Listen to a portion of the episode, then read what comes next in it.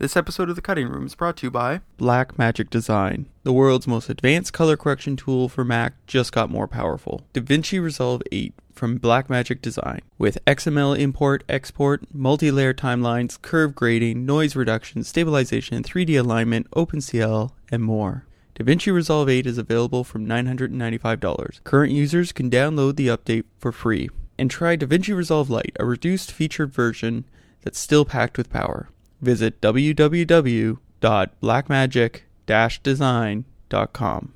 What, in addition to the right equipment, does it take for the job of film editing?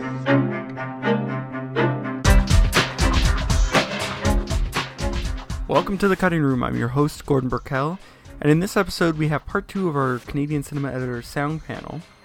And just yesterday, I was on the on that post show. It was pointed out to me that the last episode had a few smash cuts in them. The reason is is that there's a few things that are said that wouldn't be too kosher with other people in the industry. So I removed them. That said, had you been there live, you would have seen them. And also, Lauren again isn't with me, and it's she's got a terrible cold. So you can send her some sympathy wishes at at our guillotine. If you haven't already, make sure to go download our AOTG app in the iTunes App Store. It's available for the iPhone or the iPad. And also, if you have a moment, make sure to rate this podcast in iTunes. So if you go to iTunes, you can actually just choose, you know, one to five stars and write a little message. And we'll what we'll do is we'll go through and we'll pull those messages and read them on the air for you guys. But in the meantime, please enjoy panel. That's actually a good segue because we'll turn it over to Jill. And Jill, why don't you tell us then what are you doing at this point? So we've possibly had a spotting session, or perhaps you're in the middle of a technical dialogue eval. What are what are you up to at this point? Um, okay, so after the SAM gets turned over to me in, in the dialogue sense, I basically go through on my own and, like Jane said, do a technical evaluation.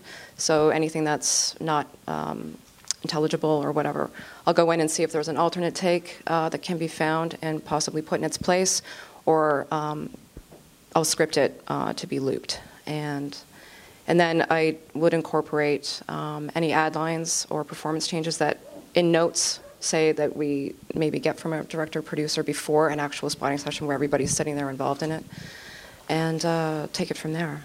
Um, what else? And, and those ad lines, a lot of times, again, my job would be as we're going through it. In the case of the first scene here, um, we decided afterwards that we needed something in the middle of the scene. So we'll write something while we're in the edit suite with the director, and it'll just be typed up on the screen. Uh, and then you'll get a, a, list, a locator list of all of the uh, new lines that we've added afterwards. Sometimes it's our voices going in there to uh, play it for length. Um, yeah. Yeah, so then a script gets created that incorporates all of the technical issues and the ad lines, performance changes, everything that may be subtitled on the screen or put in into the guide track as a, as a temp uh, version for an actor. And then um, we just break it down by character and address any concerns and uh, take that into the studio. And that ADR list never changes through the rest of post production, right? Never, ever. we'll address that later. So, Mark, uh, Jill is in her cutting room and she's doing her thing dialogue and ADR wise as a sound effects editor, sound effects designer. What are you doing at this point, getting the, the process started?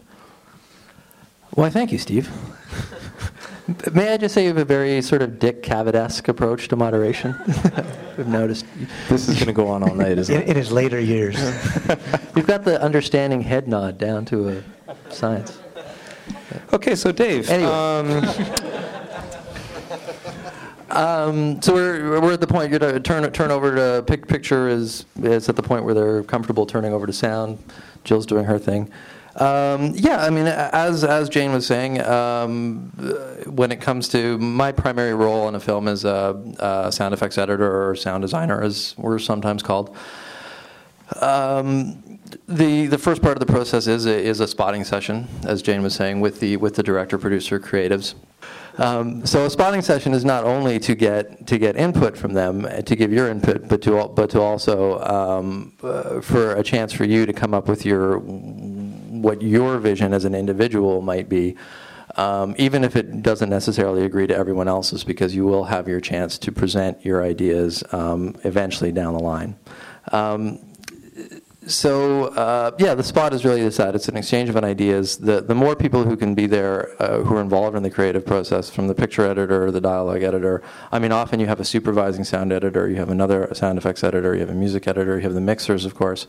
Um, in the feature film world, it's it's sometimes it's more likely that you'll have all those people involved. In the television world, as Jane already said, um, they're very different animals, um, so they're handled quite differently. Um, the first thing that uh, I would do as a sound effects editor, uh, once the spotting session is done and everyone's discussed uh, what their overall feeling is for the for the film or the program and the the individual ideas for specific scenes, is very much to go through the editor's track. I mean, the editor. It's very common now, um, as Michael was saying, for the editors to do a very um, you know, almost a very, very covered, uh, complete track as far as uh, sound effects go. Um, with with sound effects, I mean, uh, I'm sure you're aware um, that there are several layers to you know creating sound effects. You have backgrounds, specifics, foley, um, sound design type elements. I mean, often you have more than one sound effects editor working on in in different areas. Um, in television, you generally have one sound effects editor who's just doing sort of running the gamut, doing everything. In features, it's more likely that you may be dividing up by reels or, or by somebody just working on background, somebody else working on sound design. It, it's a very different animal. It all depends on the people you're working with, the time constraints you have, and so forth. Um, it's kind of the supervising sound editor's job to keep all that in line and keep it organized and and keep the show moving forward with a with a common theme. But um, yeah, long story short, too late, I know, but um, to uh, the initial pro- process is is in fact doing that spotting session, uh, getting the tracks from the picture editor, and and then planning your course of attack from there. Why didn't you just say that in the first place? Because um, it would have been done in a few seconds, and you told me we were, were trying to kill time, right? Wasn't that the? no, I said we were trying to kill you. Oh, uh, sorry. so uh, everyone's been cutting uh, madly away. This is the beginning of the cutting process. People have been cutting away madly. They do so for, in the in the world of television, they may cut for a couple of days. In the world of feature films, they may be cutting for a couple of weeks or a couple of months. Uh, eventually, things arrive at the doorstep of, of Mr. Foster, our resident re-recording mixer, resident for the night anyway, re-recording mixer. What do we do uh, when we come to mixing, Mr. Foster? I knew I'd have to follow Mark.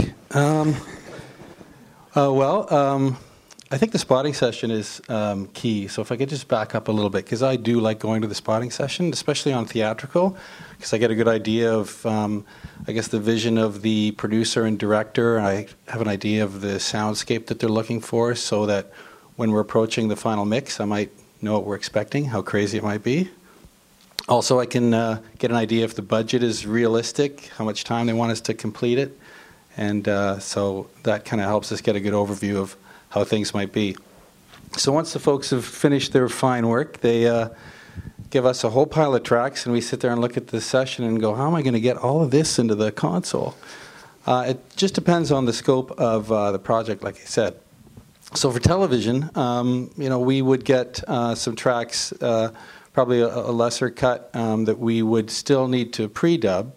So the sound effects uh, editor, dialogue editor, sends us through uh, Pro Tools session for the most part, and with the dialogue, we would clean up the tracks, clean up uh, the sync and production sound best we could. And uh, I guess in sound effects, uh, pre-mixing or pre-dubbing, we do the panning. So we pre-pan a lot of work, do some reverb work, get that happening first, so that in the final mix, um, we're not spending a lot of time trying to deal with a bunch of raw elements coming to the console. So really, the pre-mix is uh, very important. And with budgets, uh, that's getting tougher all the time to uh, you know try to emphasize how important that is to allow us to weed through the amount of tracks so that when we get to the final mix, um, we're in better shape and we can actually spend time listening um, and sitting back and hearing how all the elements are playing together rather than scrambling trying to figure out what is coming from where. So I think the pre the premix or pre-dub is uh, pretty key in um, getting us uh, kind of off the ground running, and then uh, we'll spend the time with producers and director, and hopefully the picture editor on a theatrical. Because as Jane said, I find picture editors really do, um, to play to everybody here, or many of you, uh, have a good sense of the uh, arc of the film. And they're very good looking as well. Yes, Picture they- editors. Yes, Witty sense of humor? be. Cost me twenty dollars. He is kind of cute, actually. You see him in the elevator a lot. Um, never mind. Uh, so, um, with the picture editor, uh, as I was saying, I just find in the final mix that uh, they do have a good idea, having sat with the director for so long, um, uh, just how each scene uh, maybe should be approached. So I appreciate their company in the final mix for sure, um, especially with theatrical. And away we go, putting all the tracks together and making our final mix. It's it's a very good point to note that the picture editor and director have been living together for a long time at this point. Like they've been they have had the advantage of being together in a typical scenario since day one of production. So there's a, a really great insight that the picture editor already has into the film. Um, and you know, tip to that point, just to interrupt, but Yeah, yeah. the that relationship is a key one, and I know that I got hired to work on the Dead series films. I think less because of a resume that I had, but I went in and sat down in an interview, and part of what I was selling was the ability to sit alone in a room with a director for six months, Right. and yeah, you're going to get along. Yeah. So, I mean, that's great to put that time frame on it because they've been together for six months. During the mix, we may be together for three weeks. Um, so it's really great if we've got that shorthand that's already there, that already exists. If if the picture editor can help us help us get to the end, the finish line, if you will, um, it's great insight to have.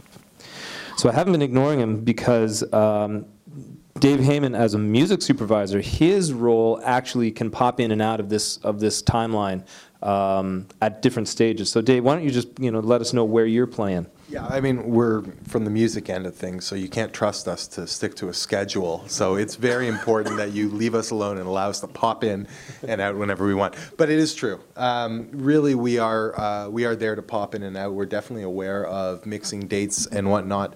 But I think our best work is done when uh, we have a good idea of the show. It's easy to do when you're in third season, like on Rookie Blue. Um, more difficult when you're starting off a show to get an idea of the characters.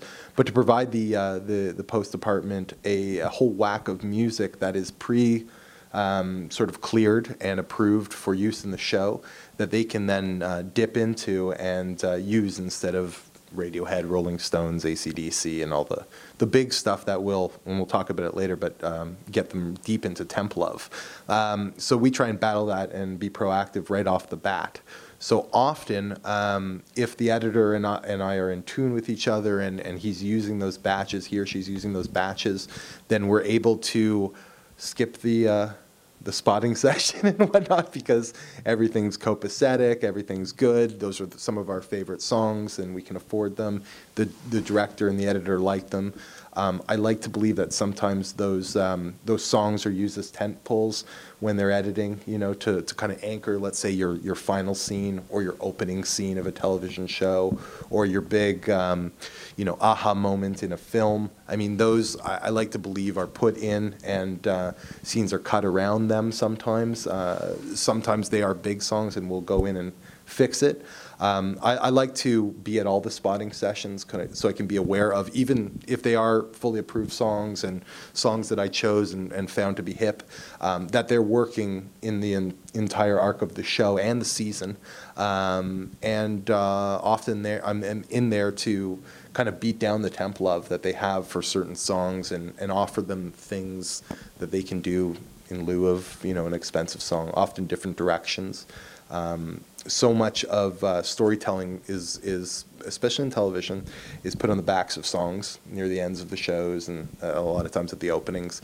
Um, so it gets very specific, and, and so I do feel there's a ton of value to be in there, uh, in the room with them during the spotting session to kind of get the vibe, get the intentions of what they're going for, um, talk about you know wh- who the characters are and why they'd be listening to this music.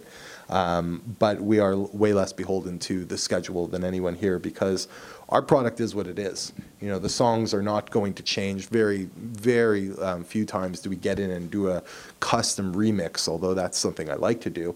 Um, but often the song is that we can sort of pick it at the last minute. Um, many times we can we can send it to the mixing room with two options, uh, both pre-cleared, both ready to go, and they can make a decision at the last minute. I think that's the mark of a good music supervisor is getting all the ducks in the row before the trigger is pulled, so that when the trigger is pulled, everything is just kosher. It just soars through. Um, otherwise, you're scrambling. So we just like to reduce that scramblage because you guys have enough to worry about. Good, great notes. Um, we've already alluded in some of the answers here. We've al- already alluded to working beyond, pardon me, the the linear approach. Jane mentioned this right off the top, where it used to be very much that picture editing would start, picture editing would end, and at that point is when sound editing would start, and, and so on. And, and it went in a very linear fashion.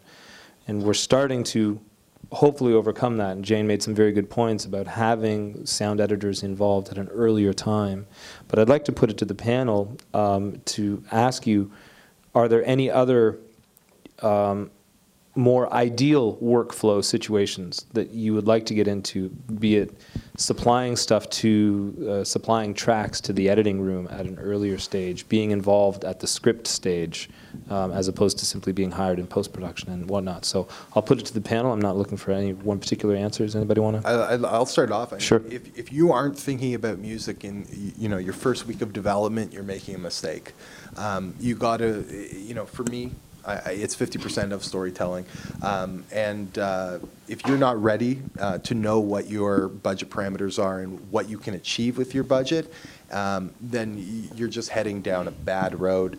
Um, again, we're the we're the kind of last road in the project, so you know the budgets dwindle. The importance of music is still there, though, and it still needs to be taken care of. So bringing us in on the, on the inception stage, the development stage is, is key. I think it's essential, and you can definitely tell the films that have gone over budget because of this, or have failed in the music side because the music supervi- supervisor wasn't involved early.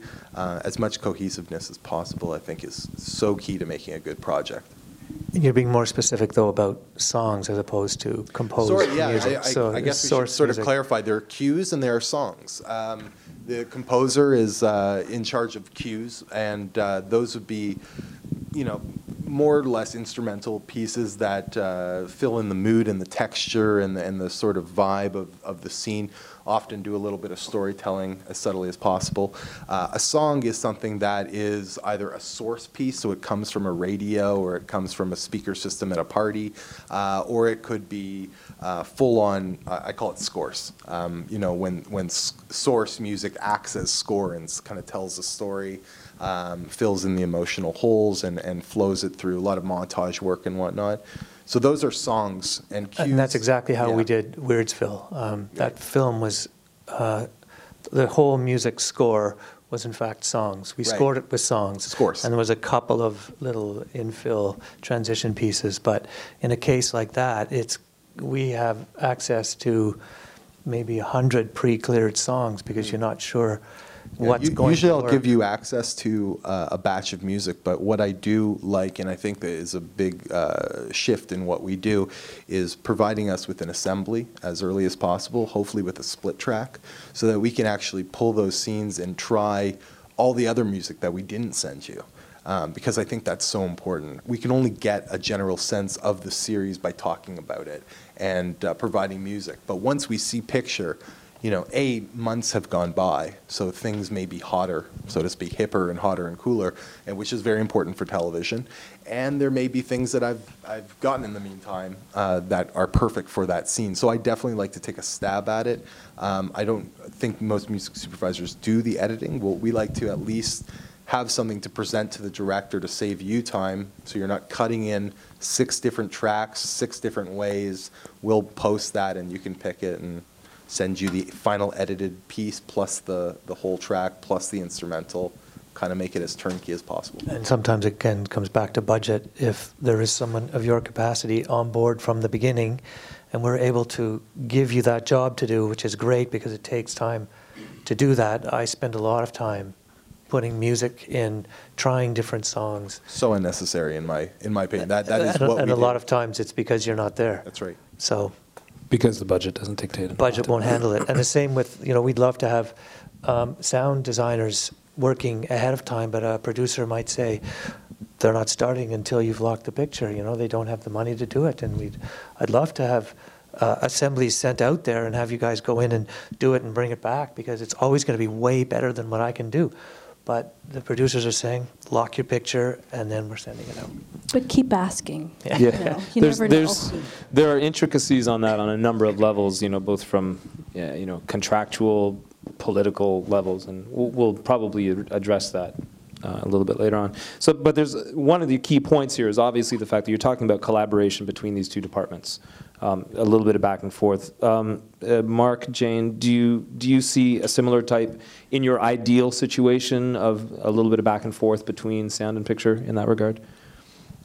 Yeah, most definitely. The more back and forth, the better. I mean, sometimes it's a bit inconvenient because you're working on something else, um, and uh, you get a call from a picture editor to go and look at something, and they need some sound. But ultimately, like once you're there looking at it, you kind of get excited by it, and are, you know, you might provide some sound that they then use. And uh, even though you've now taken a few hours away from what you were doing, it's it's uh, it's work that's pays off down the road. First of all, you got to see something. Second of all, um, they're going to use your sound in the scene, so they're not using their sound library necessarily, which has got the same damn door close, Yeah. door open.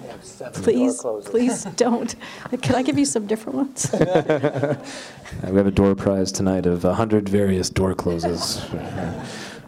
Uh, Mark? Uh, Uh, yeah, I mean, along the lines of what James was saying, I think the the earlier we're involved in, and being able to provide the uh, the picture editor with sounds, even if it's a, a very early stages, even if it's a rough cut, it, it prevents the. Um, uh, editors often have a, a limited sound library, so I, in my experience, I've found you know they've they've you know downloaded the uh, sound effect from Alien off of YouTube or something that they heard and liked and wanted to have in a scene, and and then it gets in the cut, and everybody listens to it over and over and over again for so long because they're working on it, and maybe it wasn't the perfect sound effect, and maybe it was low quality, and maybe they can't use it anyway because it's copyrighted, but everybody gets used to hearing it.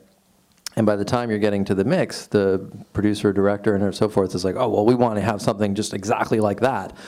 They saying, well, instead of doing that, if, if we're in, if we're brought on the process a little earlier, we can supply you with maybe some new things or some other things you can try out in your cut and let everybody fall in love with that, and then you've got a, a new and original idea that you're carrying through to the end. which might not be perfect the first time. Like if you send something to it, it may not be exactly what it is or exactly what it's going to be, but at least you've started that, again, that back and forth. and Exactly, yeah. Collaboration, yeah.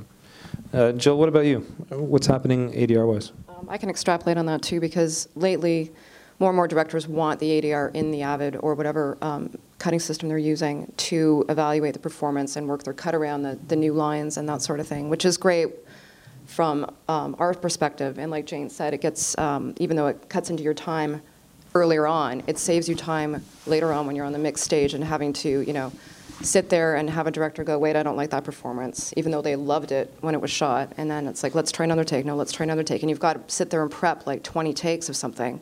In some cases, you know, more than that because they'll shoot 50 to 70 takes depending on the person. and it's so it's nice to be able to provide the ADR to the cutting room ahead of the mix so that they can get used to hearing, um, get used to hearing the performances and like them. And so when they're in the mix, they're not surprised by what they're hearing, or they're not listening to the production which can't be used that they're so in love with. So. Mr. Foster, do we like this? Yes, we like it a lot when the mixing session doesn't become the editing session, which can happen because they're unfamiliar with the track. So, um, to what everyone's saying, it's important to listen, evaluate, and approve everything before the mix because then you're happy with what you have going in rather than being surprised and looking for something at the mixing studio hourly rate of trying to figure out which door close you really do like. So it is a good idea to, to just uh, interlock, as we might say, look at the sound edit against picture. Um, find out what you're happy with. Discuss with the sound editor things you're liking and not liking. Same with ADR. If you can pick your ADR takes before the mix uh, or the dialogue premix, that's also great because I don't have 50 tracks for all the alt reads. And um, it'll just make the process a lot smoother. So it's all about early decision making. I think that makes uh, the mix run much better. It can be a bit complicated because a lot of the times those decisions on ADR, the actors are unavailable, the editor's gone. So uh, we have worked together where, in fact, we got all of the options and sat in the edit suite and picked them all before it went to the mix. But again, it's partly because those people I'm working with keep me around. They keep me around through. I'm there in many cases for the actual ADR recording. I'm there for the mix. Uh, it doesn't happen all that often, but it allows me to be able to take your tracks and go back into the edit suite and line them up and play them for the director and pick the ones that are going to be useful. But a lot of times editors aren't around anymore, and then you have to go after the post production supervisor to make sure they get the director in to sit in on the session afterwards and make decisions beforehand, and that can be difficult to do. Yeah, if you think it's hard to get a picture editor to sit down with you, try getting a director to sit down with you. So yeah, the ideal world, yeah, and we've had the ideal world many times, but a lot of times you're always scrambling and um, just making do with what options are available, not always the best ones. Mark and I talked about this before because we had a little joke saying we could tell everyone here what the right way to do it is, but often that doesn't happen. And you can try this, you can try that, you can explain to people this is how you think it should go. And that's what we're kind of here tonight to say this is how we think the best way of working is. But uh, as Michael says, sometimes uh, reality hits you in the face. But it is good to know this is the right way to do things. There is a proper way and a proper procedure, I guess, that makes it work out best. So that was the panel. And because Lauren's not here, we're not going to do a forward film review. That's her thing. Um, I try not to take it away from her. It's also the holidays. That would be mean. Of course, you can always get in touch with us. It's info at aotg.com or on Twitter at artguillotine or on Facebook, facebook.com slash artguillotine. Now, we would really like it if you could actually also vote for us on iTunes. So put in your, your rating of what you think of us, leave a little message, and when you do that, as long as it's coherent and not just attacking us for no apparent reason, and when you do that, we'll read it on the air. So please take your time, go to iTunes, and uh, fill in the review form. In the meantime, join me next week for the next part of our panel. I'm Gordon Burkell. Thanks for listening.